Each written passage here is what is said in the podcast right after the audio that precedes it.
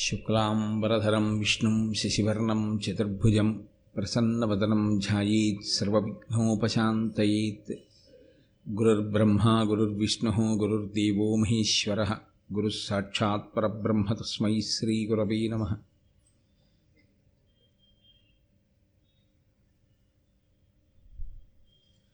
వ్యాసాయ విష్ణురూపాయ వ్యాసరూపాయ విష్ణవే నమో వై బ్రహ్మనిధయే వాసిష్టాయ నమో నమః. కూజంతం రామ రామేతి మధురం మధురాక్షరం ఆరుహ్య కవితాశాఖాం వందే వాల్మీకికోకిలం శృతిస్మృతిపురాణానాम् ఆలయం కరుణాలయం నమామి భగవత్పాదశంకరం లోకశంకరం. వాగర్ధావివ సంపృక్తౌ వాగర్ధప్రతిపత్తయే జగతః పితరౌ వందే పార్వతీపరమేశ్వరౌ సూక్తిం సమగ్రేతున స్వయమేవ లక్ష్మీ శ్రీరంగరాజమహిషీమధురైः కటాక్షైः वैदग्ध्यवर्णगुणगुम्भनगौरवैर्यां कण्डूलकर्णकुहराः कवयोधयन्ति हैमोर्ध्वपुण्ड्रमजहन्मकुटं सुनासं मन्दस्मितं मकरकुण्डलचारुगण्डं बिम्बाधरं बहुलदीर्घकृपाकटाक्षं श्रीवेङ्कटैशमुखमात्मनिसन्निधत्ताम् విమలపటీ కమలకుటీ పుస్తకరుద్రాక్షసస్తహస్తపుటీ కామాక్షి పక్ష్మలాక్షి కలిత విపంచీ విభాసి వైరించీ. మనోజవం మరుతతుల్యవేగం జితేంద్రియం బుద్ధిమతాం వరిష్టం వాతాత్మజం వనరయూధముఖ్యం శ్రీరామదూతం శిరసానమామి అపదామపహర్తారం దాతారం సర్వసంపదాం లోకాభిరామం శ్రీరామం భూయో భూయో నమామ్యహం. నారాయణం నమస్కృత్య నరం చైవ నరోత్తమం దేవీం సరస్వతీం వ్యాసం తతో జయముదీరయేత్ హరి ఓం పరమేశ్వర స్వరూపం సభకి నమస్కారం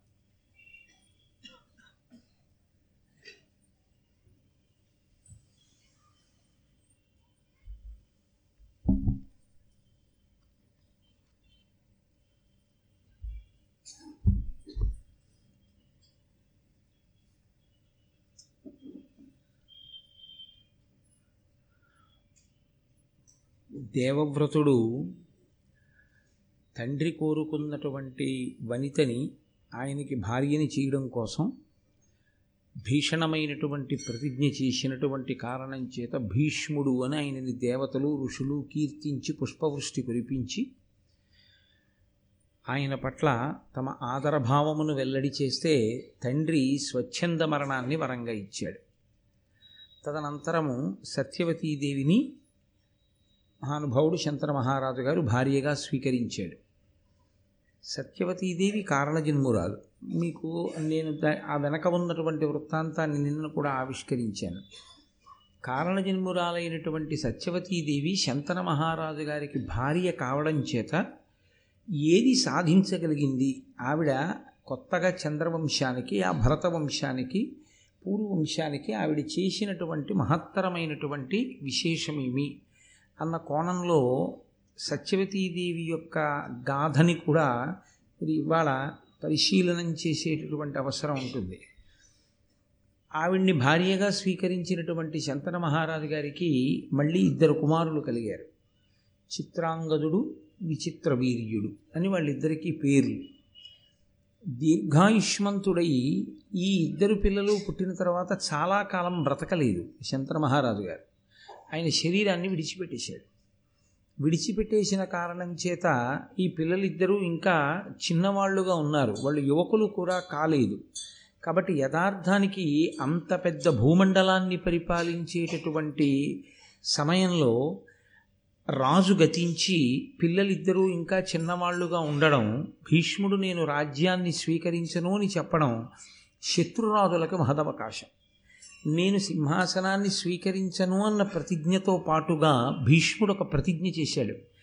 ఈ సింహాసనం మీద సత్యవతీదేవి యొక్క కుమారులే కూర్చుంటారు తప్ప నేను కూర్చోను. కూర్చున్నటువంటి సత్యవతీదేవి యొక్క కుమారులను మేము అనువర్తిస్తాం.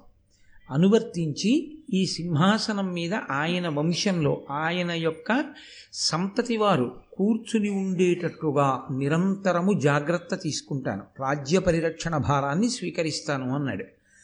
ఇందులో మీరు కొంచెం జాగ్రత్తగా పరిశీలనం చేస్తే దాశరాజు కోరాడు తప్ప సత్యవతీదేవి నోరు విప్పి కోరినట్టుగా భీష్ముని పట్ల ఆవిడికి ఎప్పుడైనా వైముఖ్యం ఉన్నట్లుగా ఆవిడ సవతి కొడుకు అన్న భావనతో భీష్ముణ్ణి ఎక్కడైనా అగౌరవపరిచినట్టుగా భారతంలో ఎక్కడా సాక్ష్యం లేదు. కోరినవాడు దశరాజు గారు ఆమెను వివాహం చేసుకుందాం అనుకున్నవాడు శంకర మహారాజు గారు ఆమె ప్రమేయం ఏమీ లేదు.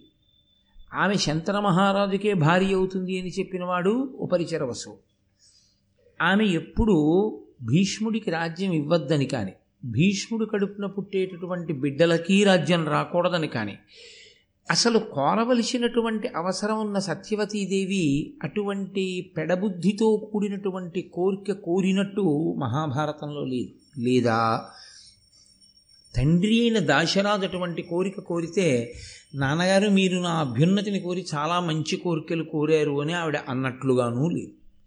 అంటే ఆవిడికి వివాహం అయిన తరువాత కూడా పోని భీష్ముని పట్ల ఈయన ఇంతటి బలవంతుడు నా కొడుకులు చేతకాని వాళ్ళు అన్న విషయం స్పష్టం అయిపోతే ఏమైనా భేదభావం అంకురించిందా? కించిత్ అసూయ ఉంటుంది కదండి. ఏమదృష్టమో శంతనుడి యొక్క మొదటి భార్య గంగమ్మకు పుట్టిన పిల్లాడేమో ఇంతటి తేజోవంతుడు నాకు పుట్టిన పిల్లలేమో ఇంత చేత కాని వాళ్ళు అన్న భావన ఎక్కడో గోచరించాలి. కానీ సత్యవతీదేవి అలా అనుకున్నట్లుగా కూడా లేదు. కాబట్టి ఒక సంక్లిష్టమైనటువంటి పరిస్థితి చంద్రవంశంలో ఏర్పడుతున్నటువంటి సమయంలో అత్యంత ప్రమాదకరమైనటువంటి పరిస్థితి ఏర్పడబోతున్న సమయంలో సింహాసనం శూన్యమైపోయేటటువంటి రోజు దగ్గరకు వచ్చేస్తోంది అటువంటి రోజుల్లో ఆ సమస్యని పరిష్కరించగలిగినటువంటి దృఢచిత్తముతో నిలబడగలిగిన ఏకైక వ్యక్తి సత్యవతీదేవి ఆవిడ ఎక్కడైనా వైక్లభ్యాన్ని పొందిందో ఆవిడ ఎక్కడైనా ధర్మాన్ని అనుసరించడంలో తత్తరపాటు పడిందో ఇక చంద్రవంశంలో ఆ సింహాసనం మీద కూర్చోవడానికి అధికారులు లేరు. అక్కడతో అయిపోయింది. చంద్రమహారాజు మహారాజు గారితో అయిపోయింది. అటువంటి స్థితిని చాలా జాగ్రత్తగా ఎదుర్కోగలిగినటువంటి పరిణతి ఒక స్త్రీకి ఉండడం అంటే సామాన్యమైన విషయం కాదు. పోనీ అంతకు ముందు ఆవిడ పెరిగినటువంటి వాతావరణం చాలా గొప్ప అంతఃపురంలో పెరిగింది. ఈ రాచరికాలు ఇటువంటి సింహాసనాలు వారసత్వాలు పిల్లలు ధర్మము ఇవన్నీ తెలుసు అని అనుకుందామా? ఆవిడ కేవలం యమునా నదిలో తండ్రి గారి ఆజ్ఞ మేరకు వచ్చేటటువంటి యాత్రికులను ఆవలి ఒడ్డు నుంచి ఈవలి ఒడ్డుకు పడవ మీద దింపుతుంటుంది అదొక్కటే ఆవిడ చేసిన పని. శంతన మహారాజు గారి వివాహం చేసుకునేంత వరకు అదొక్కటే. పోని పెరిగిన వాతావరణం అందామా? ఆవిడ పెరిగింది దాశరాజు దగ్గర. ఇంత గొప్ప సింహాసనానికి అధిపతి అయినటువంటి శంతన మహారాజు గారికి అకస్మాత్తుగా భార్య అయిపోయింది. ఆవిడ భార్య అవ్వడం కాదు అంతటి మహాబలవంతుడు ధర్మాత్ముడైనటువంటి భీష్మాచార్యునకు తల్లి అయిపోయింది. అంత అంతకుముందు సమస్త లోకములకు గురువైనటువంటి వ్యాస భగవానుడికి తల్లి అయిపోయింది. ఇన్నిటిని నిర్వహించగలిగినటువంటి ఒక గొప్ప స్త్రీమూర్తి కావాలి కాబట్టే పరమేశ్వరుడు ఉపరిచరి వసువు యొక్క వీర్యం ఆ అద్రిక చేప రూపంలో తాగి ఒక ఆడబిడ్డని ప్రసవించి ఈ స్థితిని ఎదుర్కోగలిగినటువంటి ఒక మహనీయమూర్తి సృజింపబడేటట్టుగా చేశాడు. అందుకే మహాభారతంలో చాలా తక్కువసేపు కనపడిన సత్యవతీదేవి ఆవిడ పోషించినటువంటి పాత్ర అనన్య సామాన్యం. సత్యవతీదేవిలా ధర్మాన్ని ఊంచుకుని సమస్యని పరిష్కరించుకోగలిగినటువంటి సత్తాతో ఎక్కడెక్కడ ఎలా ప్రవర్తించాలో అలా ప్రవర్తించి ఆ స్థానానికి తగినట్లు ఒదిగి నిలబడగలగడంలో అసలు చాలా చాలా చాలా కోట్ల కోట్ల కోట్ల మందిలో ఏ ఒక్కరో తప్ప అలా నిలబడగలిగినటువంటి ప్రజ్ఞాశాలు ఉండరు అంతటి ప్రజ్ఞ కేవలంగా ఆవిడ కారణజన్మురాలైన కారణం చేతనే ఆవిడ ఉంచుకోగలిగింది. ఇది ఆవిడ అద్రికకి పుట్టినప్పుడు మనకు అర్థం కాదు. ఏమిటి ఇలా ఉందనిపిస్తుంది? కానీ ఆవిడ అద్రికకి పుట్టి దాశరాజు దగ్గర పెరిగి వేదవ్యాసుడికి జన్మనిచ్చి కన్యాత్వం భంగపడకుండా వరాన్ని కోరి శంతన మహారాజు గారికి ఇల్లాల ఇద్దరు బిడ్డల్ని కని ఆ ఇద్దరు బిడ్డలు చచ్చిపోయినాడు సత్యవతీదేవి యొక్క గొప్పతనం ఏమిటో ఎందుకు ఎలా నిలబడగలిగిందో మనకు అర్థమవుతుంది. అందుకు సృజించాడు రా ఇలాంటి వ్యక్తిని. పరమేశ్వరుడు లేకపోతే ఆ సింహాసనానికి ఎంత ఇబ్బంది వచ్చేదో అని మనకు అనిపిస్తుంది. కాబట్టి శంతన మహారాజు గారికి సత్యవతీదేవి ఎందు ఇద్దరు కుమారులు జన్మించారు. చిత్రాంగదుడు విచిత్ర వీర్యుడు అని మీకు నేను మనవి చేశాను. భీష్ముడు చేసినటువంటి ప్రతిజ్ఞ కారణం చేత పెద్దవాడైన చిత్రాంగదుడికి అయాచితంగా సింహాసనం లభించింది. లభించడం కాదు. ఏకకాలంలో ఏమైపోయిందంటే అన్నగారు భీష్ముడు చూస్తే ధర్మానికి కట్టుబడి సింహాసనాన్ని కాపలా కాస్తున్నాడు. కాబట్టి శత్రురాజులు కన్నెత్తి చూడరు. తండ్రి శంతన మహారాజు చూస్తే మహాధర్మాత్ముడు రాజర్షి. కాబట్టి అసలు బెంగలేదు. భీష్ముడికి రావలసిన రాజ్యమా? అనుకోకుండా తనకు వచ్చేస్తుంది పోని తర్వాత ఏమైనా ఇబ్బందులు ఉన్నాయా అసలు లేవు. తమ్ముడు ఏమైనా ప్రజ్ఞావంతుడా? రేపొద్దున్న తన తన తోడ పుట్టినవాడు సత్యవతీదేవికి ఏమైనా ప్రజ్ఞావంతుడా? అంత ప్రజ్ఞావంతుడేం కాడు విచిత్ర వీర్యుడు. కాబట్టి ఇప్పుడు విచి చిత్రాంగదునికి ఏర్పడినంత సానుకూల పరిస్థితి పుట్టుకతో అసలు ఎవరికీ ఉండదలా. A luckiest person born under lucky start you golden stomach under with a silver spoon in his mouth అంటూని ఇంగ్లీష్లో ఒక ప్రవర్బ్ చెప్తుంటారే? అలా అంత అదృష్టంతో పుట్టాడే. అటువంటి చిత్రాంగదుడు ఇన్ని అవకాశాలను ఈశ్వరుడు ఇస్తే అహంకారంతో కాల రాచుకున్నాడు. ఇవన్నిటినీ దేనికి స్వీకరించగలిగాడంటే నా అంత గొప్పవాడు ఎక్కడుంటాడు? నా అంత అదృష్టవంతుడు ఎక్కడుంటాడు? నా అంత తెలివైనవాడు ఎక్కడుంటాడు? భావిరాసు ఈ ఒక్క అహంకారం అతన్ని ఏం చేసిందంటే దేవతల్ని ఋషుల్ని గంధర్వుల్ని ఎవరినీ లెక్క పెట్టకుండా చేసింది. ఎక్కడ అహంకారం పెరిగిందో ఎక్కడ దేవతలు బాధపడ్డారో ఎక్కడ ఋషులు బాధపడ్డారో అక్కడ మనం ఎంత గొప్ప వాళ్ళమని మనం అనుకుంటున్నామో అక్కడ అనుకోని రీతిలో పరమేశ్వరుడు ఒక గొప్ప అవకాశాన్ని సృజించి దాని చేత ఆ వ్యక్తి మడిసిపోయేటట్టు చేస్తాడు. నరసింహావతారం రాలా? అన్ని కోరికలు కోరుకుంటే హిరణ్యకశిపుడు. కాబట్టి ఇప్పుడు చిత్రాంగదుడు అని పేరున్నటువంటి వేరొక గంధర్వుడు ఒక ఆయన ఉన్నాడు. ఒకసారి ఆయనకి ఈయనకి పెద్ద యుద్ధం ప్రారంభమైంది. దేనికి ప్రారంభమైందంటే ఇందులో మళ్ళీ ఇదో విచిత్రమైనటువంటి లక్షణం ఒకటి ఉంటూ ఉంటుంది. ఈ పేరు నీకన్నా ఉండాలి ఈ పేరు నాకన్నా ఉండాలంటుంటారు ఎందుకంటే అదొక గొప్పతనం. ఈ పేరు నాకు ఒక్కడికే ఉండాలి భూమండలం మీద నీకు ఉండకూడదు అంటూ ఉంటారు. అది నన్నయ్య గారు చెప్పారా? అన్నది అవసరం లేదు. అటువంటి అహంకారం ఉన్నటువంటి వాడికి మనసులో ఉంటుంది. మీరు పురాణాలని పరిశీలించి పరిశీలనం చేసినప్పుడు ఇలాంటివి చాలా కనపడతాయి మీకు లోకంలో. కాబట్టి ఇప్పుడు ఈయన ఆ చిత్రాంగదుడు గంధర్వుడి మీదకి యుద్ధానికి వెళ్ళాడు. ఆయన అన్నాడు మనం యుద్ధం చేయడానికి నీకు సైన్యం నాకు సైన్యం ఎందుకు? మన ఇద్దరం ద్వంద్వ యుద్ధం చేద్దాం. కాబట్టి ఇతరులు జోక్యం చేసుకోకూడదు. ఇప్పుడు ఏమైంది అవతల భీష్ముడు ఆదుకోవడానికి రావడానికి లేకుండా పోయింది. శంతన మహారాజు గారా వాళ్ళిద్దరూ యువకులు కాకముందే శరీరం వదిలేశాడు. పెద్ద కొడుకు అయినందుకు భీష్ముడు చేసింది ఏమిటంటే ధర్మం తప్పకుండా అంత్యేష్టి సంస్కారం చేసి తండ్రి ఉన్నత లోకాలు పొందడానికి కొడుకు చెయ్యవలసినటువంటి విధులనన్నింటినీ పరమశాస్త్రీయంగా నిర్వహించాడు.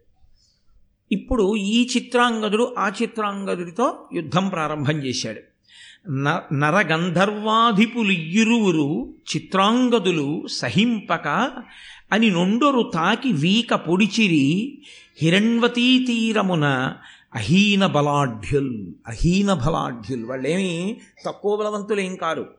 మహాబలవంతులైనటువంటి ఆ గంధర్వుడైనటు చిత్రాంగదుడు శంతన మహారాజు గారి కొడుకైనటువంటి చిత్రాంగదుడు ఇద్దరూ కలిసి హిరణ్వతీ నదీ తీరంలో ద్వంద్వ యుద్ధం ప్రారంభం చేశారు. గంధర్వుడు మోసపూరితమైనటువంటి యుద్ధంలో వెంటాడి వెంటాడి వేటాడి వేటాడి శంతని కుమ శంతనని కుమారుడైనటువంటి చిత్రాంగదుణ్ణి చంపేశాడు. దాంతో అసలు పెళ్ళి అవ్వలేదు భార్య లేదు పిల్లలు లేరు. పట్టాభిషేకం చేశాడు భీష్ముడి చిత్రాంగదుడికి సింహాసనం మీద కూర్చోమని. తన అహంకారంతో అందరినీ లక్ష్య పెట్టకుండా తిరిగినటువంటి ప్రవర్తన చేత శత్రువుని కొని తెచ్చుకొని గంధర్వుడితో ద్వంద్వయుద్ధం చేసి చిత్రాంగదుడు మరణించాడు. కాబట్టి ఇప్పుడు విచిత్ర వీర్యుణ్ణి తీసుకెళ్ళి సింహాసనం మీద కూర్చోబెట్టారు. అంటే మీరు ఒక విషయాన్ని గమనించాలి. ఒక్కొక్కసారి మనిషి చాలా చిన్నతనంలో చిన్న వయస్సులో గొప్ప అనుభవాన్ని పొందేస్తుంది ఎవ్వరికీ లేనంత పరిణితి వచ్చేస్తుంది. ఎందుకు వచ్చేస్తుందో తెలుసా అండి? అతను ఉన్నటువంటి స్థానం ఆ స్థానం చేత ఆ పరిణతి వచ్చేస్తుంది అంతే చాలా మర్యాద కలిగినటువంటి కుటుంబం ఎంతో చక్కటి కుటుంబం. సంతోషంగా కాలం గడిచిపోతోంది. కింద ముగ్గురు చెల్లెళ్ళు పైన ఒక్క అన్నగారిగా పుట్టాడు. తల్లి తండ్రి ఎంతో ప్రేమతో ఉన్నారు. తండ్రి గారు మహాగౌరవనీయుడు ఎంతో కీర్తి ప్రతిష్టలు ఉన్నవాడు అకస్మాత్తుగా తండ్రికి ఏ వడగాట్పో కొట్టి చచ్చిపోయారు ఇప్పుడు ఈ పిల్లవాడికి చాలా చిన్నతనం నుంచే పెద్దరికం వచ్చేస్తుంది. ఎందుకో తెలుసా అండి? ఆ చెల్లెళ్ళకి ఎవరికి పెళ్ళి సంబంధానికి వెళ్ళనివ్వండి రేపు ఎవరు చూస్తారు? ఈ అమ్మాయిని అని అడుగుతారు. నేను చూస్తానని వాడికి చెప్పడం అలవాటు అయిపోతుంది అలవాటై ఆ చెల్లెళ్ళ పెళ్ళిళ్ళు చేసి వీడికి ఇంకా పెళ్ళవదు. కానీ ఆ చెల్లెళ్ళకి పెళ్ళిళ్ళు చేసి వాళ్ళకి సారిచ్చి పంపించి వియ్యాల వారితో మాట్లాడి పురుటికి తీసుకొచ్చి ఆ పుట్టినటువంటి పిల్లల్ని మళ్ళీ అత్తవారింటికి పంపించి ఇలా ఇన్ని చేయడంలో వీడు పెళ్ళి చేసుకోకముందే వీడికి చాలా పరిణితి వచ్చేసి అసలు వీడి పెళ్ళి వేళటికి వీడికి పెద్దవాళ్ళు ఎవరో ఏమీ చెప్పక్కర్లేదు. వీడే చెప్పేస్తాడని. ఎందుకని అంటే మనిషి ఒక్కొక్కసారి అలా త్రోయబడతాడు. అది ఆ కర్తవ్యనిష్ట నుంచి తప్పుకున్న వాడికి అలా నిలబడగలిగిన ప్రజ్ఞ ఉండదు. ఆ కర్తవ్యనిష్టతో నిలబడినవాడు ఆ పరిణితిని పొందుతాడు. మహానుభావుడు భీష్ముడు తాను కూర్చోవాలి సింహాసనం మీద. తాను తన పెళ్ళి చేసుకోవాలి. అది వదిలేశాడు. ఇప్పుడు ఆయనకి కూడా కొత్తగా ఒక విషయం తెలుస్తోంది. చిత్రాంగదుడు మరణించాడు. విచిత్ర వీర్యుడు సింహాసనం మీద ఉన్నాడు. తండ్రి ఏం చెప్పాడు? ఒక్క కొడుకు కొడుకు కాడురా అని చెప్పాడు. ఇప్పుడు విచిత్ర వీర్యుడికి కాని ఏదైనా జరగరానిది జరిగిందో అంతే. సింహాసనానికి చాలా సంక్లిష్ట స్థితి ఏర్పడిపోయినట్టు లెక్క. అది జరగకూడదు. చిత్రాంగదుళ్ళ ఇతను ఎవరి మీదకి యుద్ధాలకు వెళ్ళడమో లేదా యుద్ధానికి అన్నది ఒకటి పిలవాలి ఏమిటి క్షత్రియులకి తప్పదు వెళ్ళవలసి ఉంటుంది యుద్ధానికి. ఏ ప్రమాదమో పొటమరించకముందే విచిత్ర వీర్యుడికి వివాహం జరిగి విచిత్ర వీర్యుడికి బిడ్డలు కలగాలి. ఆయన అంత పెద్ద ప్రజ్ఞాశాలని కానీ అంత గొప్ప చరిత్ర ఉన్నవాడని కానీ ఎక్కడా లేదు మహాభారతంలో. కాబట్టి ఇప్పుడు ఈ చేతకాని వాడికి పిల్లని కూడా ఎవరు ఇవ్వరు. తనే తీసుకురావాలి పిల్లని కూడా. తన పరాక్రమాన్ని తన శౌర్యాన్ని తన తేజస్సును అడ్డుపెట్టి పిల్లని తెచ్చి వీడికి ఇచ్చి పెళ్ళి చేస్తే కనీసం వీడు సంతానాన్ని కంటే వాళ్ళని సింహాసనం మీద కూర్చోబెట్టాలి. అంటే మీరు ఇదే భీష్ముడిని జీవితాంతం వెంటాడింది. తరువాతి కాలంలో భీష్మాచార్యుల వారి ఆలోచనల్ని విచిత్ర వీర్యుడిని కూర్చోపెట్టడం సింహాసనం మీద అన్న పరిస్థితి దగ్గర నుంచి చిత్రాంగదుడు చచ్చిపోవడం అన్న దగ్గర నుంచి భీష్ముడి ఆలోచనలన్నీ ఇంకొకలా ఉంటాయి. ఇవి ఎలా ఉంటాయి? వంశకర్తగా నిలబడినటువంటి ఆ మహానుభావుడు అంటే ఆ వంశాన్ని పెంచాలన్న తాపత్రయంలో నిలబడిన వాడిగా. ఆయన వాళ్ళకి భార్యల్ని తెచ్చేటప్పుడు ఎప్పుడు ఏ కోణంలో ఆలోచించి భార్యల్ని తీసుకొచ్చాడు అన్నది ఇదిగో ఈ సంఘటనే భీష్ముడి మనసు మీద ముద్రపడింది. అందుకే వ్యాసుడు భా భారత రచన చేస్తూ ఒక మాట అంటారు. అసలు లోకంలో ఉన్నటువంటి ఏ పరిస్థితిని ఏ సందర్భాన్ని మహాభారతంలో నేను విడిచిపెట్టలేదు. మహాభారతంలో చెప్పినటువంటి ఏ పరిస్థితి ఏ సందర్భం లోకంలో రానిది కాదు. కాబట్టే మహాభారతం అంత పరిణితినిస్తుంది. ఏ స్థితిలో ఉన్న వాళ్ళకైనా స్థితిలో ఆలోచించగలిగినటువంటి నేర్పరితనాన్ని ఇస్తుంది. కాబట్టి ఇప్పుడు ఆయన పిల్లని తేవాలి. పిల్లని తేవడం అంటే యోగ్యమైనటువంటి పిల్ల కావాలి. ఎక్కడున్నది అని ఆలోచించాడు. కాశీరాజు గారు స్వయంవరం ప్రకటించాడు. ఆయనకి ముగ్గురు కుమార్తెలు అంబా అంబిక అంబాలిక. ఇప్పుడు ఈ అంబా అంబిక అంబాలిక ముగ్గురు సౌందర్యరాసులు ముగ్గురు యోగ్యమైనటువంటి కుటుంబమునందు జన్మించినవారు. కాబట్టి అన్ని విధాలా తన తమ్ముడికి తగినటువంటి భార్యలు. ఇది భీష్ముడి దృష్టికోణం. అటువంటి భార్యలు నాకుండాలని చెప్పి స్వయంవరంలో వాళ్ళు తన మెడలో దండ వేసేటట్టుగా ఉండవలసినంత ప్రతిభ విచిత్ర వీర్యుడికి ఉందా అంటే చెప్పడం కష్టం. కష్టమేమీ లేదని చెప్పవలసి కాబట్టే అసలు స్వయంవరానికి వెళ్ళనే లేదు విచిత్ర వీర్యుడు భీష్ముడు వెళ్ళాడు. ఎందుకు భీష్ముడికి స్వయంవరం? ఆయన పెళ్ళి చేసుకోడుగా? నిత్య బ్రహ్మచారిగా మరి ఆయనకి ఎందుకు స్వయంవరం? అంటే తాను వెళ్ళి పిల్లని గెలిచి తెస్తే తమ్ముడికి ఇచ్చి పెళ్ళి చేస్తాడు. మళ్ళీ ఇక్కడ ఒక పెద్ద ధర్మ సంక్లిష్టం. అలా చెప్పకుండా పట్టుకొస్తే స్వయంవరంలో వాళ్ళ పరాక్రమం తీసుకురావచ్చు క్షత్రియులు రాక్షస వివాహం అని ఎవరెత్తికెళ్ళారో వాడు చేసుకోవాలి. కాబట్టి ఇప్పుడు భీష్ముడు చేసుకోవాల్సి ఉంటుంది కాబట్టి భీష్ముడు మహాధార్మికుడు. ఆయన స్వయంవర మంటపానికి వెళ్ళాడు. వెళ్ళి అక్కడ ఆ కాశీరాజుని చూసి దేశంలో ఉన్న రాజులందరూ వచ్చారు. యోగ్యులైనటువంటి స్త్రీలు కాబట్టి వారు మనకి దండ వేస్తే మనకి భార్యాస్థానంలో ఉంటే వంశం పరిఢవిల్లుతుందని ఇంతమంది రాజులు సమావేశంలో ఉండగా ఆ ముగ్గురు కన్యల్ని సభామంటపంలోకి వెళ్ళి తన రథం ఎక్కించుకున్నాడు. ఎక్కించుకుని కాశీరాజు వంక చూసి సభామధ్యంలో ఒక మాట చెప్పాడు. నేను సుక్షత్రియుడను. శంకర మహారాజు గారి యొక్క కొడుకుని. నేను ఈ ముగ్గురు పిల్లల్ని కూడా అపహరించి తీసుకెడుతున్నాను. ధైర్యం ఉండి నాతో పోరాటం చేసి నిలబడగలిగిన వాళ్ళుంటే నాతో యుద్ధం చేసి పిల్లల్ని దక్కించుకోవచ్చు. క్షత్రియులకు అధికారం ఉంది కాబట్టి పిల్లల్ని నేను రాక్షస వివాహము కొరకు తీసుకెడుతున్నాను కానీ ఈ పిల్లల్ని నేను చేసుకోను. నేను మిమ్మల్ని అందరినీ ఓడించినా వీళ్ళని నా తమ్ముడి కొరకు తీసుకెడుతున్నాను నా తమ్ముడికి ఇచ్చి వివాహం చేస్తాను అని ప్రకటన చేశాడు సభలో. ఈ ప్రకటన చెయ్యగానే నా ఎనుజునకు వివాహము సేయగా కన్యాత్రయంబు చేకొని బలిమింపోయదా అడ్డంబగువా రాయత భుజిశక్తి అడ్డమగు ఆజిమొనన్.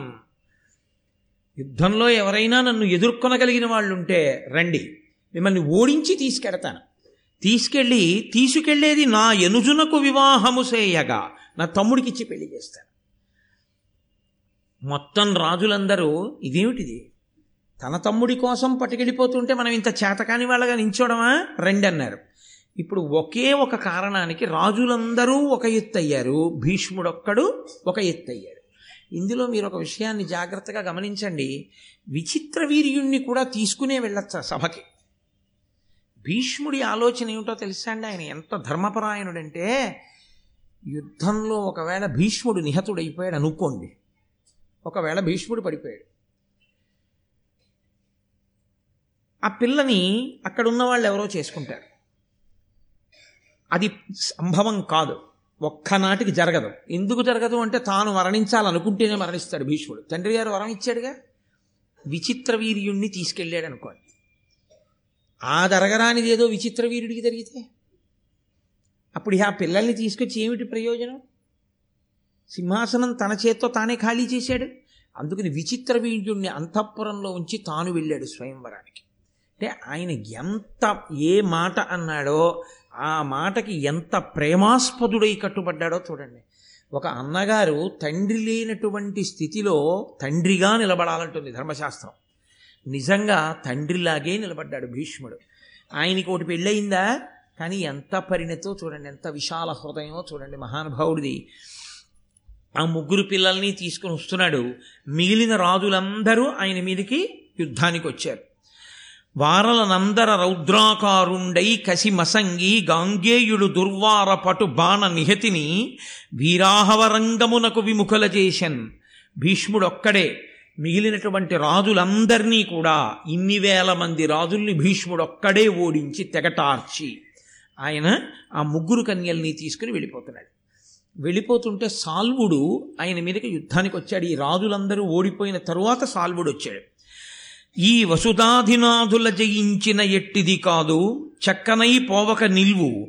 నా గెదిరి పోర మదీయ ధనుర్విముక్త నానావిధ మార్గతో మార్గణోగ్ర మార్గణోగ్ర గహనంబునన్న దిగ్భ్రమనొందకిమ్మియింపోవగవోలు నీకనుచు పురుకులోత్తమ తాకె ఆ సాల్వుడు వచ్చి అన్నాడు వీళ్ళందరితో యుద్ధం చేయడం కాదు ఈ వసుధాధినాథుల జయించిన ఎట్టిది కాదు చక్కనైపోవక నిల్వు.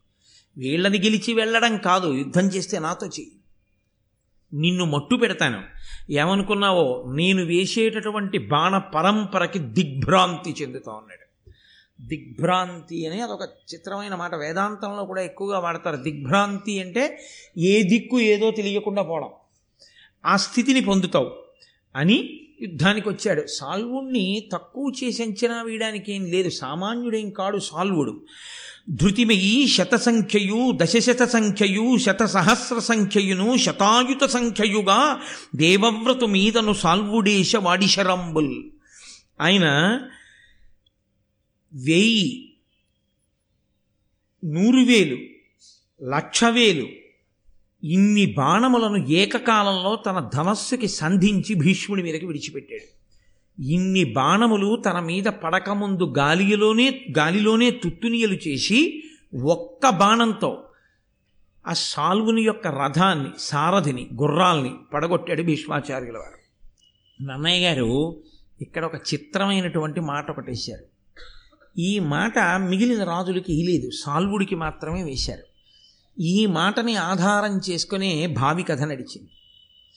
ధృతిమయి ఆ రథమును రజ్యంబులు సారథియును వృధయైన భగ్నరథుడై భాగీరథి కొడుకు చేత విమనోరథుడై సాల్వుండు నిజపురంబున కరికెన్. రథం విరిగిపోయింది. గుర్రములు చనిపోయాయి. సారథి చనిపోయాడు భీష్ముడేసిన ఒక్క బాణానికి. ఇవి పైన కనపడుతున్నాయి. భీష్ముడు వేసిన ఒక బాణానికి ఇవన్నీ పడిపోయాయి. అంటే సాల్వుడు ఓడిపోయాడు. పైకి కనపడని రథం ఒకటి విరిగిపోయింది అన్నారు నన్నయ్య గారు. ఏ రథం విరిగిపోయింది? మనోరథం విరిగిపోయింది అన్నారు. ఏమి మిగిలిన రాజులందరూ కూడా ఓడిపోయారుగా? వాళ్ళ మనోరథం విరిగిపోలేదుగా? మరి ఈయన మనోరథం విరిగిపోవడం ఏమిటి? అంటే ఈ ముగ్గురిలో ఎవరో ఒక ఆవిడ ఈయనకి భార్యనవుతానని అంగీకరించింది పూర్వమే. ఈయన కూడా ఆమెను భార్యగా స్వీకరించడానికి అంగీకరించి ఉన్నాడు. కాబట్టి ఈయన మనోరథం విరిగిపోయింది. అంటే ఇప్పుడు ఈ సాల్వుడితో భీష్ముడు చేసిన యుద్ధం ఎదర భారత కథని చాలా పెద్ద మలుపే తిప్పబోతోంది. అది సామాన్యమైన మలుపు కాదు. ఇక్కడ విరిగింది సాల్వుడి మనోరథమైన నిజానికి ఇదే భీష్ముని యొక్క మరణానికి కూడా కారణమైంది ఈ యుద్ధమే. ఇది మహానుభావుడు చేసింది తన వంశాన్ని నిలబెట్టుకోవడానికి. కానీ ఇక్కడ సాల్వుడితో చేసిన యుద్ధం ఏదుందో ఈ యుద్ధమే చెట్ట చివర భీష్మాచార్యుల వారు శరీరాన్ని విడిచిపెట్టడానికి కారణమైంది. అది ఇంకా చాలా దూరం. భీష్మాచార్యుల వారు మహానుభావులు ఎన్ని పర్వాల్లోనో కనిపిస్తారు మనకి. కాబట్టి సా ఈ సాల్వుడు ఓడిపోయాడు. ఓడిపోయి భీష్ముడిని ఎదిరించలేక వెళ్ళిపోయాడు. భీష్ముడు ఆ ముగ్గురు కన్యల్ని తీసుకుని తన యొక్క అంతఃపురానికి వెళ్ళిపోయి తల్లికి అప్పచెప్పాడు అమ్మ ముగ్గురు కన్యల్ని తీసుకొచ్చాను. ఈ ముగ్గురిని ఇచ్చి విచిత్ర వీర్యుడికి వివాహం చేద్దాం.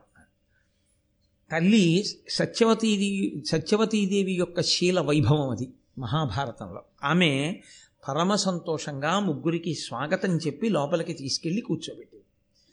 ఇంతసేపు బాగానే ఉంది అంబ ఆ ముగ్గురిలో. సత్యవతీదేవిని చూడగానే భోరున ఏడ్చింది. అంటే తన కష్టాన్ని చెప్పుకోవచ్చు అన్నటువంటి ఒక ఆడది దొరికింది చూడగానే సత్యవతి ఎందు. అంటే అసలు ఆవిడ ముఖము ఇతరుల కష్టం చెప్పుకోవచ్చు అనిపించేటట్టుగా ఉంటుందన్నమాట. అంత ప్రసన్న హృదయ అంత మంచిది సత్యవతీదేవి. అందుకే ఆవిడ్ని చూడగానే అంబంది పరగనన్ను సాల్వపతి వరించిన తండ్రి చేత పూర్వదత్తనైతి అమ్మహీషునకు నయంబున ఎయ్యది ధర్మ విరిగిదాని తల తలపుమిప్పుడు ఇత పూర్వం నన్ను సాల్వుడు వివాహం చేసుకుంటాను అని అడిగాడు. నేను కూడా సాల్వుడిని ఇష్టపడ్డాను. సాల్వుడికి మా నాన్నగారు మాట ఇచ్చి ఉన్నారు. నీకు నా పెద్ద కూతురైన అంబరిచ్చి వివాహం చేస్తాను. కాబట్టి అది జరుగుతుంది అని మా నాన్నగారు స్వయంవరం ప్రకటించారు. నేను ఇక సాల్వుడి మెడలో దండ వేయడం సాల్వుడు నన్ను వివాహం చేసుకోవడం. ఖచ్చితంగా ఇంకా కొద్ది నిమిషములు మిగిలి ఉందనగా అందరూ అవాక్క అయ్యేటట్టుగా తన కొరకు కాదు తన తమ్ముడి కొరకని ముగ్గురిని రథం ఎక్కించి భీష్ముడు తీసుకొచ్చాడు. అమ్మా నేను సాల్వుడిని వివాహం చేసుకుందాం అనుకున్నాను. సాల్వుడు నన్ను చేసుకుందాం అనుకున్నాడు. మా నాన్నగారు ఒప్పుకున్నారు. ఎత్తుకొచ్చాడు భీష్ముడు. ఇప్పుడు నువ్వు నాకు అత్తగారివి కాబోతున్నావు. నీ కొడుక్కి నేను భార్య అనవాలి ధర్మం ఏదనుకుంటున్నావో అది నువ్వు చెయ్యి అంటాడు. నువ్వు ఇది చెయ్యి అనలేదు. నన్ను సాల్వుడికిచ్చి వివాహం చేయించు అనలేదు. నన్ను నీ కొడుక్కి ఎలా చేసుకుంటావు అనలేదు. నన్ను ఇక్కడికి పంపు అని అనలేదు. నేను ఇలా సాల్వుడికి మనసిచ్చాను. సాల్వుడు నన్ను వివాహం చేసుకుందాం అనుకున్నాడు. తండ్రి గారు అంగీకరించారు. ఇది పరిస్థితి. చెప్పగానే ఎంత గొప్ప హృదయంతో అర్థం చేసుకుందో చూడండి. సత్యవతీదేవి ఒక్క మాట అనలేదు. భీష్ముడు విని నొచ్చుకున్నాడు. అరేరే నాకు ఈ విషయం ముందు తెలియదు. తెలిసి ఉంటుంటే నేను నిన్ను తీసుకుని వచ్చేదానను కానీ కాను. వచ్చేవాడిని కానీ కాదు. నిన్ను సాల్వునకే ఇచ్చి వివాహం చేసి ఉండేవాడిని పొరపాటు జరిగింది. అయినా ఇబ్బంది లేదు. నువ్వు కొంచెం ముందు చెప్పడం మంచిదైంది. ఇప్పుడు నా తమ్ముడు విచిత్ర వీర్యుడికి నిన్నిచ్చి వివాహం చెయ్యను. ఎందుకంటే నీ మనసు లేదు. నీ మనసు సాల్వుని ఎందుంది? కాబట్టి కొంతమంది బ్రాహ్మణుల్ని సహాయంగా ఇచ్చి రథంలో నిన్ను సాల్వుడి దగ్గరికి పంపించేస్తాను.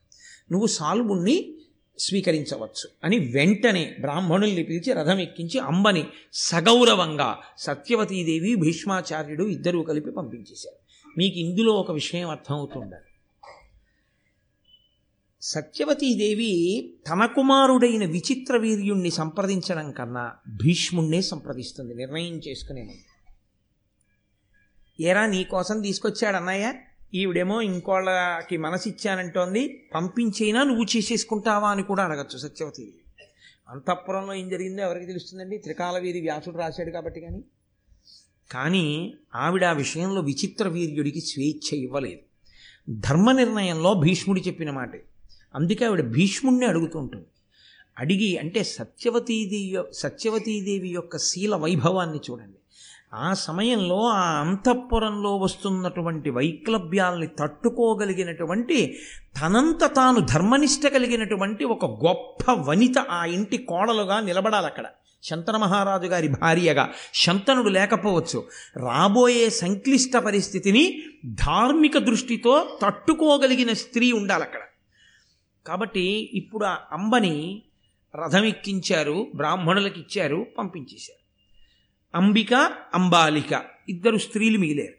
ఈ ఇద్దరు రాచకన్యల్ని ఇచ్చి విచిత్ర వీర్యునకు వివాహం చేశారు. ఇప్పుడు తన ప్రమేయం లేకుండా తానేమీ కష్టపడవలసిన అవసరం లేకుండా చక్కగా ఇద్దరు భార్యలు అమరారు. ఆయన పేరే విచిత్ర వీర్యుడు. దేని వలన తన వంశము వృద్ధి పొందాలో దేని వలన నలుగురు బిడ్డలు తనకి పుట్టాలో అటువంటిది పుట్టడానికి ఉపయోగపడకపోగా తాను చావడానికి పనికొచ్చింది. అందుకని విచిత్ర వీర్యుడయ్యాడేమో. ఆయన అపారమైనటువంటి భోగ లాలస కలిగినటువంటి వాడు. అది అగ్నిహోత్రంలో పోసిన నెయ్యి. ఆ కామాతురతకి ఇంకా ఒక అవధి లేదు. ఆ కారణం చేత నిరంతరముగా క్రీడించాడు అంబికా అంబాలికలతో ఆయన. దాని చేత ఆయన దేహము శుష్కించిపోయింది. శుష్కించి పటుత్వము తప్పి క్షయవ్యాధికి గురైపోయాడు. గురి అయి అంబిక అంబాలిక అప్పటికి మూడు సంవత్సరాలైందండి. సత్సంతానమును పొందడం మీద దృష్టి కన్నా కామాతురతను అనుభవించటమునందు మాత్రమే దృష్టి.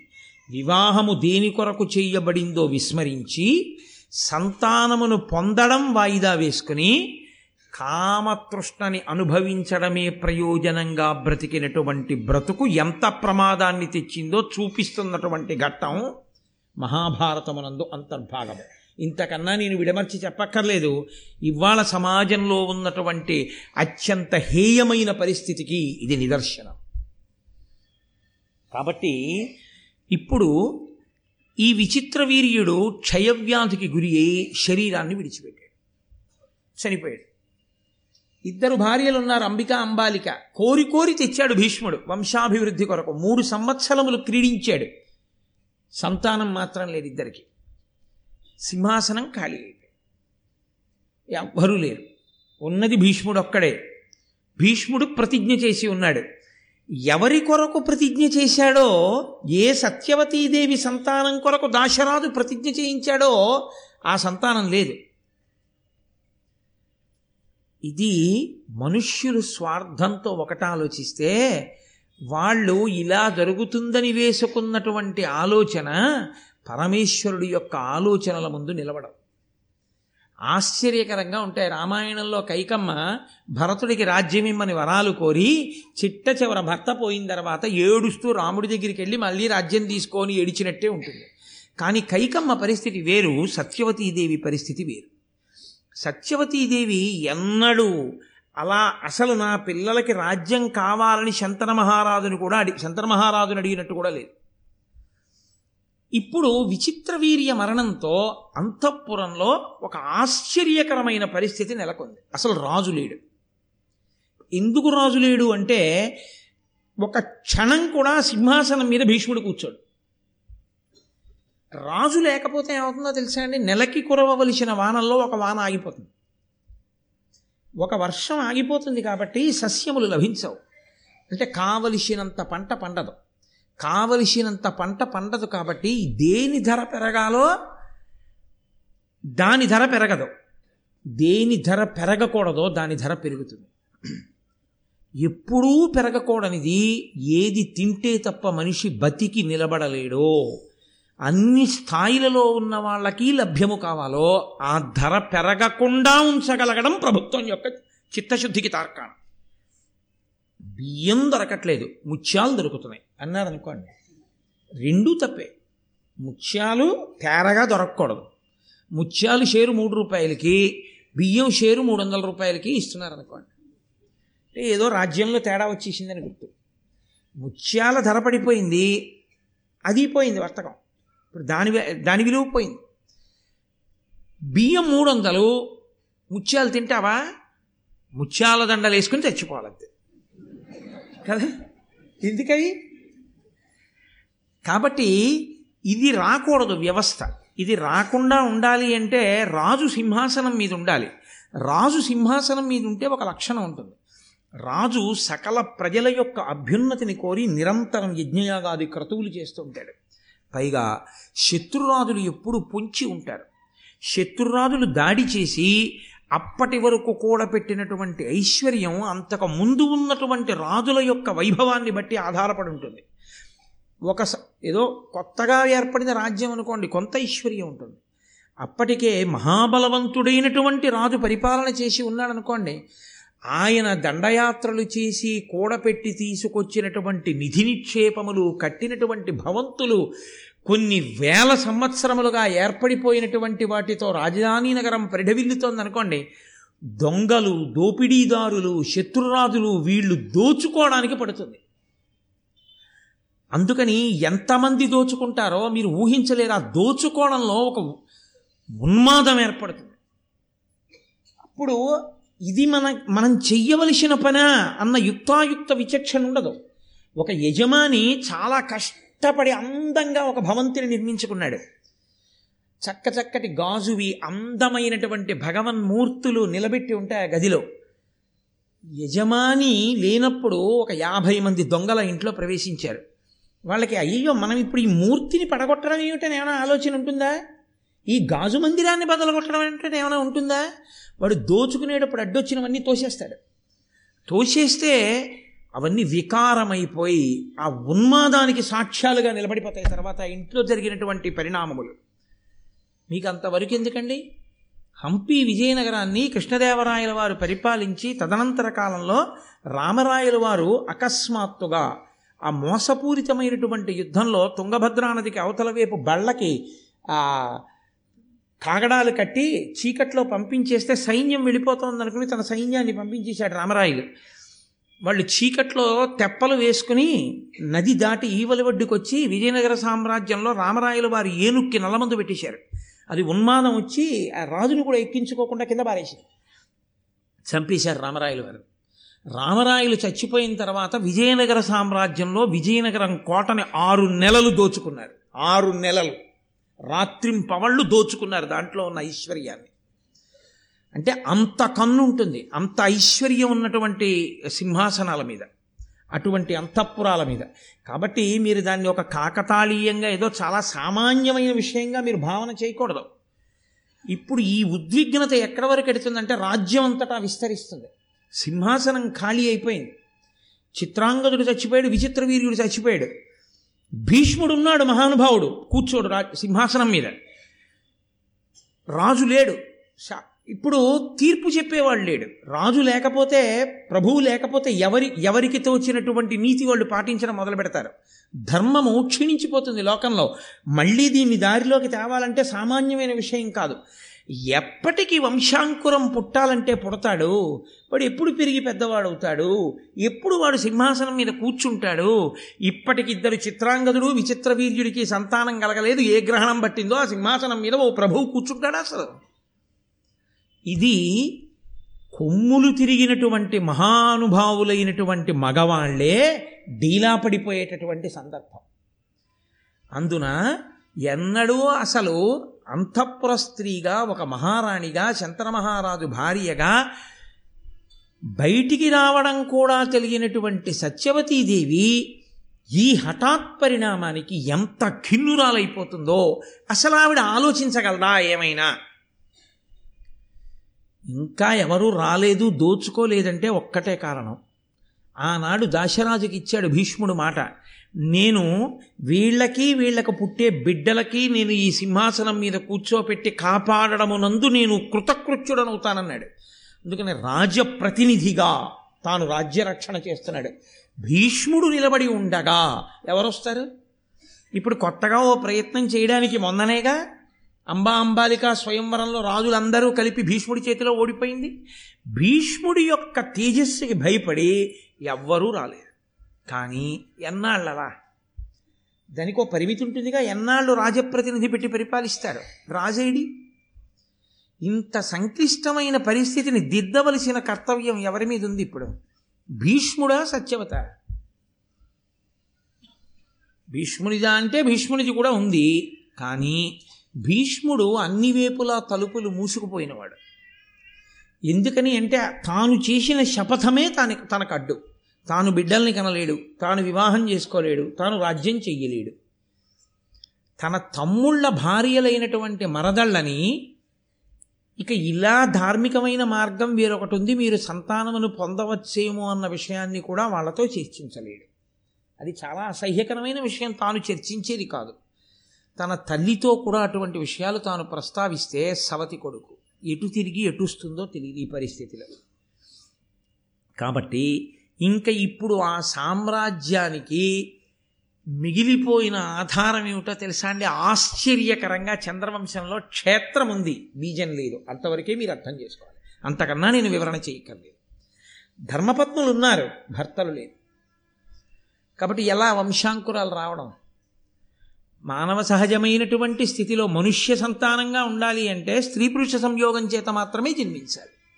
భర్తలు లేరు. ఇది భీష్ముడు ఎలా మాట్లాడే సందర్భం?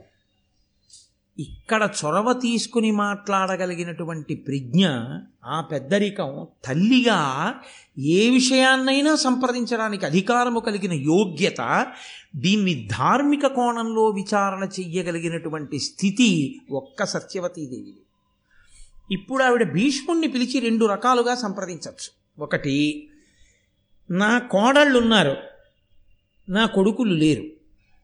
ఇప్పుడు నా కోడళ్ళకి ఇంకొక రకమైన ధర్మ మార్గం ఏమైనా ఉంటుందా? వంశం నిలబడడానికి అని అడగడం ఒక ఎత్తు.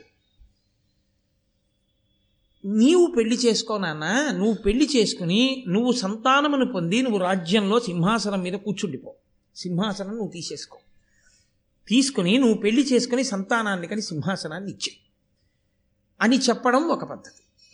సత్యవతీదేవి పూర్తి స్వార్థమున్నదైతే రెండవ ప్రతిపాదన ముందు తీసుకురావాలి. తన కోడళ్ళకి బిడ్డలు పొందే అవకాశం ఏమైనా ఉందా? ఇది విచారణ చెయ్యాలి. ఆవిడ నిస్వార్థపరురాలైతే భీష్ముణ్ణి పిలిచి విశాల హృదయంతో నువ్వు మీ నాన్నగారి కొరకు శపథం చేశావు. ఆ తండ్రి గారు వెళ్ళిపోయారు.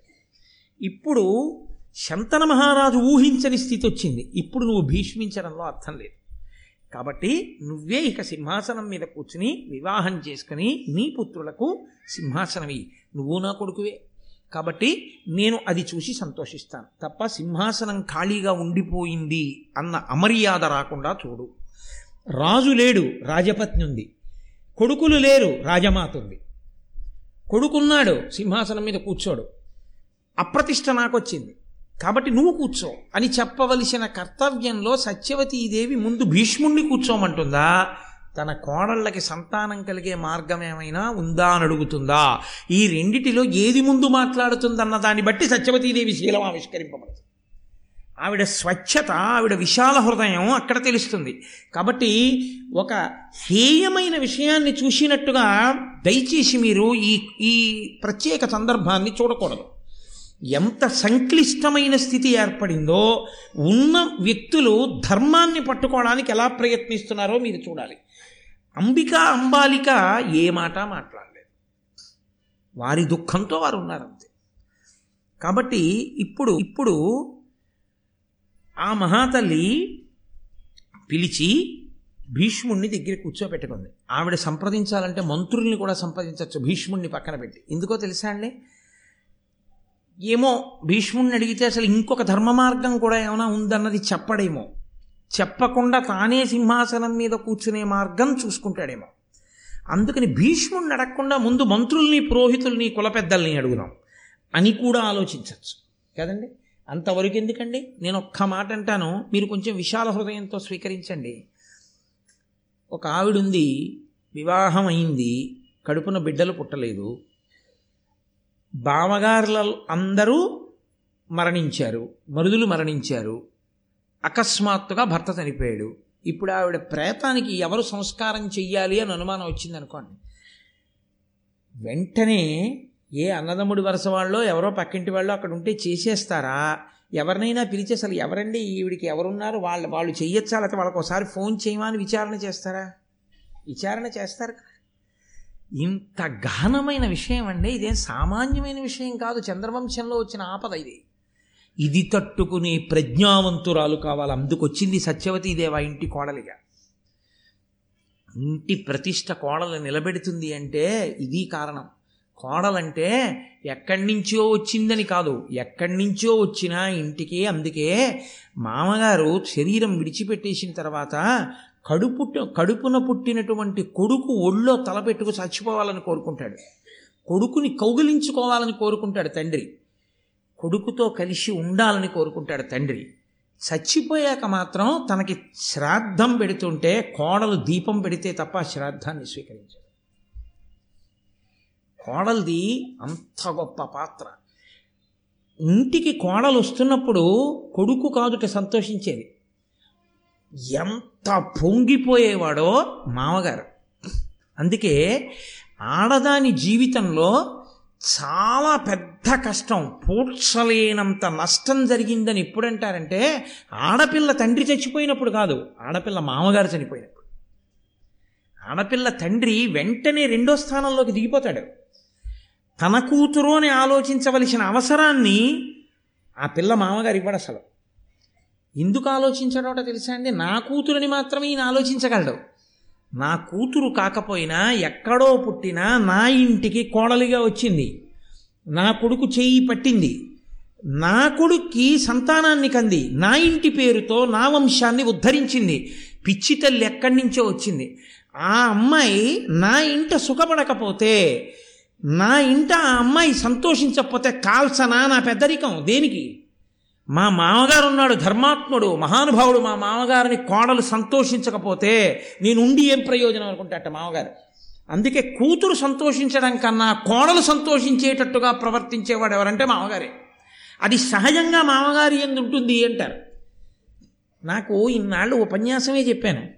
ఇప్పుడిప్పుడు నిజమేనని నాకు అనిపిస్తోంది. అసలు కోడలు రాకముందే. అంటే నాకు బాగా అర్థమవుతోంది. నిజంగా కోడలే వస్తే నెత్తి మీద ఎంత పెట్టుకుని ఊరేగిస్తానన్న విషయంలో నాకు ఇప్పుడు అర్థమవుతోంది. అయ్యో పిచ్చి తల్లి ఎక్కడి నుంచో వస్తుంది ఆ అమ్మాయి ఇంత సంతోషించాలి ఇంత సుఖపడాలి. ఆ అమ్మాయి నా వంశాన్ని ఉద్ధరించేటటువంటి పిల్ల ఎంత సంతోషించాలో నా ఇంటికి వచ్చని ఆలోచన ఇంకా రాకముందే చేస్తున్నానంటే ఏ మామగారైనా అలా ఆలోచిస్తాడనే నేను నమ్ముతున్నాను. కాబట్టి ఆవిడ బ్రాహ్మణుల్ని మంత్రుల్ని కుల పెద్దల్ని సంప్రదించలేదు. ఇది సత్యవతీదేవి యొక్క శీల వైభవాన్ని మీరు గుర్తించాలి. కేవలం కథాపరంగా చదవడం కాదు. మీరు ఆ పా ఆ నాటకీయతని ఆ సందర్భాన్ని మీరు ఉద్విగ్నతతో ఆ పద్యం చదువుతున్నప్పుడు అందులో ప్రవేశించి చూడాలి ఆ పాత్రల్ని. మీరు అంతఃపురంలో కూర్చుని వింటున్నట్లుగా మీరు భారతం చదివితేనే పాత్రల యొక్క వైశిష్ట్యం ఆ వ్యక్తుల యొక్క వైశిష్ట్యం మీకు అవగతం అవుతుంది. కాబట్టి ఇప్పుడు ఆవిడ భీష్ముణ్ణి పిలిచింది నాయన నువ్వు ఒక ఉపకారం చెయ్యాలి. పరగణన్ను సాల్వపతి వరించిన ఆ శంతను సంతానంబును సంతత కీర్తియును పిండ సత్కృతియును అత్యంత మహీభారమును పరంతప నీయంద చిరతరంబై నిలిచెన్. ఆవిడంది భీష్ముడే ఉత్తరాధికారి నిర్ణయం చేసేసింది ఆవిడ ఇంకేం అడగలేదు భీష్ముడిని తల్లిగా ఆవిడ నిర్ణయం చేసింది. ఇది ఆవిడ విశాల హృదయం కాబట్టి ఆవిడ రెండో ప్రతిపాదన తీసుకోవాలి? మొదటి ప్రతిపాదన తీసుకుంది. తీసుకుని శంతన సంతానంబును శంతన మహారాజు గారి యొక్క సంతానం పరిఢవిల్లాలి ఆ వంశం నిలబడాలి. సంతత కీర్తియును ఎప్పుడూ ఆ వంశం కీర్తి గణించినదై ఉండాలి. అంటే ఇందులో అంతర్లీనంగా ఓ మాట ఉంది నేను కన్నానిద్దరు కొడుకుల్ని పనికి మాలిన వాళ్ళు. నీ కడుపున పుట్టాలి మంచి కొడుకు ఇప్పుడు. నువ్వెంత మంచి కొడుకువో అంత మంచి కొడుకు పుట్టాలి. కాబట్టి సంతత కీర్తియును పిండ సత్కృతియును. కేవలం ఇక్కడ ఈ లోకంలో కొడుకు చేత సంతోషాన్ని పొందడం కాదు. శరీరం పడిపోయిన తర్వాత కూడా ఏడాదికొక్కసారి నాన్నగారిని తలుచుకుని తద్దినం పెట్టేవాడై ఉండాలి కొడుకు. అయ్యో మా నాన్నగారు ఇంతటి మహానుభావుడు ఇంతటి కీర్తి వహించాడు. ఏ కీర్తి లేకపోవచ్చు. తండ్రి తండ్రే కదండి. చనిపోయాడు బలానా తిథి నాడు పడిపోయింది శరీరం. కాబట్టి ఆ రోజున మనం శ్రాద్ధం పెడదామని గుర్తు అయి ఉండాలి. మహాభావ శంతనుడు చనిపోతే శ్రాద్ధ కర్మలు చేశావు. ప్రతి ఏడాది చేస్తున్నావు. కాబట్టి వంశంలో ఇలా తండ్రిని గుర్తుపెట్టుకుని తాతని గుర్తుపెట్టుకుని తద్దినం పెట్టేటటువంటి శ్రద్ధాళువులైన వాళ్ళు పుట్టాలి. కాబట్టి అత్యంత మహీభారమును ఇంత పెద్ద సామ్రాజ్య భారాన్ని వహించగలిగినటువంటి మహాతేజోమూర్తి కావాలి. పరంతప శత్రువులను తపింపచెయ్యగలిగిన చెయ్యగలిగినవాడా నియంత చిరతరంబై నిలచెన్. నీ వలన మాత్రమే సాధ్యమవుతుంది. ఇప్పుడు ఈ కర్తవ్యాన్ని నువ్వు మాత్రమే తలకెత్తుకోగలిగినటువంటి వాడివి. కాబట్టి ఇప్పుడు ఆవిడ భీష్ముడికి అనుమతిస్తోంది. నువ్వు సింహాసనం మీద కూర్చో నువ్వు సంతానాన్ని కను. ఎడతెగక జరగవలసినవి చెప్తోంది ఆవిడే. కాబట్టి నువ్వు చెయ్యవలసి ఉంటుంది. అని జననుత సర్వధర్మములు సర్వ జగత్ ప్రవర్ సర్వ జగత్ పరివర్తన క్రమంబును మరి సర్వ వంశములు పుట్టిన మార్గము నీవ నిక్కం నిక్కవుంబనగా ఎరుంగు. ఉన్నత గుణాఢ్యుడవున్ భరతాన్వయావలంబనుడవు నీవా. నీ ఒక్కడ పంచద చేయుమో మత్ప్రియంబుగన్. భీష్ముడా నేను నిన్నో కోరిక కోరుతున్నాను నువ్వు తీర్చాలి. జననుత నువ్వు జనుల చేత కీర్తింపబడిన వాడివి సర్వధర్మములు నీకు తెలియనటువంటి ధర్మం ఇది లేదు. నీకు అన్ని ధర్మాలు తెలుసు. ఈ మాటను అడ్డుపెట్టాడు భీష్ముడు. ఎదరా?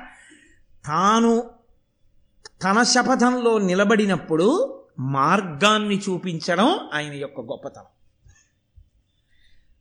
నేను ఇది చేయనండి. మీరేం చేసుకుంటారో చేసుకోండి. అని కొడుకనొచ్చు.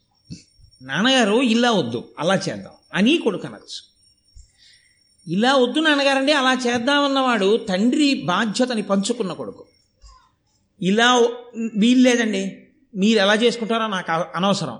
అన్నవాడు తండ్రిని ఆయుర్దాయం తగ్గించి చంపేసే ప్రయత్నం చేస్తున్న కొడుకు. కదండి?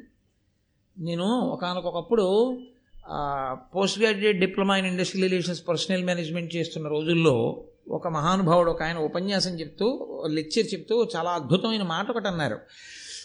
నా దగ్గరికి ట్రేడ్ యూనియన్ లీడర్స్ వచ్చి మాట్లాడుతున్నప్పుడు కేవలం వాళ్ళ కోరికలు చెప్తే నేను ఒప్పుకోను. ఎందుకని అంటే వాళ్ళు సంస్థల అంతర్భాగం. సంస్థ పరిస్థితి చెప్పి దీంట్లో ఎన్ని కోరికలు తీర్చుకుంటే సంస్థ నిలబడుతుందో మీరు చెప్పండి అని చెప్తుంటాను ఎందుకని అంటే అందులో వాళ్ళ అంతర్భాగం వాళ్ళు పరిష్కారం కూడా వాళ్ళు చెప్పాలి. కోరికలు ఒక్కటే చెప్పడానికి రాకూడదు.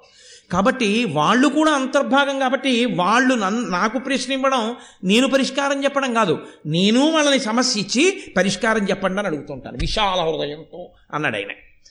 అలా నీవు ధర్మము తెలిసిన్నవాడవు తల్లికి నమ్మకం. అందుకు చెప్పాడు తర్వాత ధర్మాన్ని భీష్ముడు. జననుత సర్వధర్మములు. సర్వ జగత్ పరివర్తన క్రమంబును ఈ లోకములన్నీ కూడా ఎలా మారుతూ ఎలా ఎలా ఇలా ఈ స్థితికి చేరుకున్నాయో అన్నీ నీకు తెలుసు. మరి సర్వ వంశములు పుట్టిన మార్గము నీవు నిక్కువంబనగా అన్ని వంశములు ఎలా వచ్చాయో ఏ ఏ వంశంలో ఏ ఏ వైక్లభ్యాలు వచ్చాయో అప్పుడు ఎలా తట్టుకున్నారో ఎలా సింహాసనాలు నిలబడ్డాయో ఎలా ఈ క్షత్రియ వంశాలన్నీ రాజ్య పరిపాలన చేశాయో ఇవన్నీ నీకు తెలుసు. నీకు తెలియనిదేమీ లేదు. ఉన్నత గుణాఢ్యుడవున్ నువ్వు ఉన్నతమైనటువంటి గుణములు కలిగినటువంటి వాడివి. భరతాన్వయావలంబనుడవీవా నిన్నొకడు పంచత చేయుమోమ క్రియంబుగన్ మహానుభావా నువ్వు ఈ భరత వంశాన్నంతటినీ కూడా నిలబెట్టవలసినటువంటి వాడివి. కాబట్టి నేను నిన్ను ఒక్క కోరిక కోరుతాను. నువ్వు దయచేసి ఆ కోరిక తీర్చవలసింది అని ఆ సత్యవతీదేవి భీష్మాచార్యుల వారిని తాను వరమడుగుతోంది ఇప్పుడు. చిత్రం ఏంటంటే ఏ సత్యవతీదేవి కొరకు ఆమె అడగకపోయినా తాను ప్రతిజ్ఞ చేసి సింహాసనాన్ని సంతానాన్ని వదిలిపెట్టాడో సంతానాన్ని అంటే బ్రహ్మచర్యాన్ని స్వీకరించి సంతానం కలక పొందకుండా ఉన్నాడో ఆ సత్యవతీదేవియే ఇప్పుడు భీష్ముణ్ణి ప్రార్థన చేస్తోంది. నాకు ఒక కోరిక ఇయ్యి. చిన్న వయస్సు. అందరి కోరికలు తీర్చడమే కానీ నా కోరిక ఇది తీర్చండి అని ఒకళ్ళని అడగడం మాత్రం ఎన్నడూ చెయ్యనటువంటి ఉదారుడు పెద్దరికం ఉన్నవాడు భీష్ముడు. అది ఆయన పెద్దరికం. ఆయన ఎవరి దగ్గరికి వెళ్ళి నాన్నగారండి నాకు ఈ కోరిక ఉంది నాన్నగారండి తీర్చరా అని అడిగాడని లేదు భారతంలో. అమ్మ దగ్గరికి వెళ్ళి అమ్మ నాకు ఈ కోరిక ఉంది తీర్చవా అని అడిగాడని లేదు భారతంలో. గురువుగారితోనే యుద్ధం చేయవలసి వచ్చింది. గురువుగారు గురువుగారు నాకు ఈ కోరిక ఉంది తీర్చండి గురువుగారు అని అడిగినట్టు లేదు భారతంలో. అమ్మ సత్యవతీదేవి దగ్గరికి వెళ్ళి అమ్మ నాకు ఈ కోరిక ఉందమ్మా తీర్చమ్మా అని అడిగినట్టు లేదు భారతంలో. తమ్ముళ్ళ దగ్గరికి వెళ్ళి ఒరే మీకోసం పెళ్ళి చేసుకోకుండా ఉండిపోయాను కదరా నాకు ఈ చిన్న కోరిక ఉంది తీర్చండి రా అని అడిగినట్టు లేదు భారతంలో. కానీ ఆయననే వయసులో చిన్నవాడైనా అందరూ ఆయన్నే అడుగుతుంటారు. పుట్టుకతో పెద్దరికం కొంతమందిది. కాబట్టి ఆ పెద్దరికంతోనే మాట్లాడుతుంటారు నేను మీతో మనవి చేశాను కదా మొదట్లోనే. చిత్రంగా పెద్దరికాలు చిత్రంగా అనుభవాలు వచ్చేస్తాయి కొంతమందికని. కాబట్టి ఇప్పుడు నువ్వు నాకు ఒక కోరిక తీర్చాలి. ఈ కురువంశమున నీ ఒక్కరుడవయున్నవాడవు. ఉర్వీరాజ్యం బెక్కటి చేకొని తేజము దిక్కుల వెలిగింపు సంతతియు పడయు మొగిన్. ఇప్పుడు కురువంశానికంతటికీ మిగిలిపోయిన వాడవు నువ్వు ఒక్కడివి కాబట్టి నువ్వు ఈ రాజ్యాన్ని స్వీకరించు. ఈ రాజ్యాన్ని స్వీకరించి సంతతిని పొందు. సంతతిని పొందు అన్న మాట ఎందు వివాహం చేసుకో అన్నది కూడా అంతర్భాగమే. కాబట్టి అని ఆవిడంది నిరతంబు బ్రహ్మ మొదలుగా వరుసున ఎడతెగక ఇట్లు వచ్చిన వంశం బురుభుజ నీ ఉండగా నీ తరమున విచ్ఛిన్నమగుట ధర్మవే అని నన్ ఆవిడ ఒక పెద్ద ప్రశ్న వేసి భీష్ముడిలో ఏ సానుకూల స్పందన ఆవిడికి కనపడలేదు. ఆవిడంది బ్రహ్మగారి దగ్గర ప్రారంభమై పెరిగింది నీ వంశం. వంశం ఇన్నాళ్ళు పెరుగుతూ వచ్చింది అందరూ సంతోషిస్తూ వెళ్ళిపోయారు. అమ్మయ్య పితృరుణం తీరిపోయింది నాకో కొడుకు పుట్టాడు అని వెళ్ళిపోయారు. ఈ వెళ్ళిపోయిన వాళ్ళందరికీ ఆ పుట్టిన కొడుకు తజ్జనం పెడుతూ ఉండేవాడు. కాబట్టి వాళ్ళు ధన్యులైపోయారు. నీకు బాధగా లేదా? బ్రహ్మగారితో ప్రారంభమైనటువంటి మీ వంశం నీ దగ్గర ఆగిపోతోంది. చంద్రవంశంలో కట్టకడపటి వాడివి నువ్వే. ఇక నీ తర్వాత ఎవరు లేరు. ఆగిపోయింది చంద్రవంశం. ఈ సింహాసనం మీదకి ఎవరు వస్తారో తెలియదు. సింహాసనం అలా వదిలేయి. వంశం పోయిందిగా ఇహ? ఇహ ఈ గోత్రనామాలతో పూజ లేదుగా? నీరాజనం లేదుగా? చేయించేవాడు లేడుగా? అంతరించిపోయిందిగా? ఇంకా అంతకన్నా దారుణమైన స్థితి. ఆ వంశం అంతరించిపోగా నువ్వే చిట్ట చివరి వాడి అవడం. ఎంత దారుణమైన విషయం రా. కాబట్టి భీష్మ నా మాట విను. ఇది ధర్మమా? వంశం ఆగిపోవడం? ఆగిపోకూడదని కదా ధర్మజ్ఞులు చెప్తున్నారు. ఆగిపోకుండా చూసుకోవలసినటువంటి ప్రధాన కర్తవ్యం అగ్నిహోత్రము వేదము ఆ తర్వాత వంశపరంపర ఆగకుండా చూడాలి. కాబట్టి నీవు ఈ వంశమును నిలబెట్టాలి కదా. అంటే భీష్ముడు అన్నాడు విని భీష్ముడనియే నీకిట్లని ఆనతి ఈయతగునే. అమ్మెయి నా పల్కిన పల్కును మరి నా తాల్చిన వ్రతమును చెరుప అంత చిరుతని చెప్పుడా? అమ్మా నువ్వు ఇలా అడగచ్చా? నీకు నా ప్రతిజ్ఞ తెలియదా అమ్మా నేను చిన్న పిల్లాడినా అమ్మా. నేను ఏ ఏ ప్రతిజ్ఞ చేశానో ఆ ప్రతిజ్ఞ ఇవాళ కుదరదులే అని మళ్ళీ వెంటనే వదిలేసి మళ్ళీ వెంటనే వచ్చి సింహాసనం మీద కూర్చుని పెళ్ళి చేసుకుని పిల్లల్ని కన్నా. అమ్మ అది బాల్య చేష్టమ్మా నీకు తెలీదా? ఇది జరగకూడదని? ఇందులో విచిత్రమైనటువంటి విషయం చూడండి. ఏ తల్లి కారణం చేత తాను స్వచ్ఛంద మరణాన్ని వరంగా పొందాడో ఏ తల్లి కారణంగా తన మీద దేవతలు ఋషులు పుష్పవృష్టి వృష్టి కురిపించారో ఏ తల్లి కారణంగా లోకంలో తన పేరు మరుగునబడి భీష్ముడన్న పేరు వచ్చిందో ఈ మూడిటిని చెరిపి లౌకికంగా మళ్ళీ తీసుకొచ్చి సింహాసనం మీద కూర్చోబెట్టి పిల్లలకు అనేటట్టు చెయ్యాలని తల్లి చూస్తాను. అందులో స్వార్థం లేదు ధర్మమే ఇప్పుడు ధర్మము అని సత్యవతీదేవి మాటకి లొంగితే తాను ఇత పూర్వం సంపాదించుకున్నటువంటి అజరామరమైన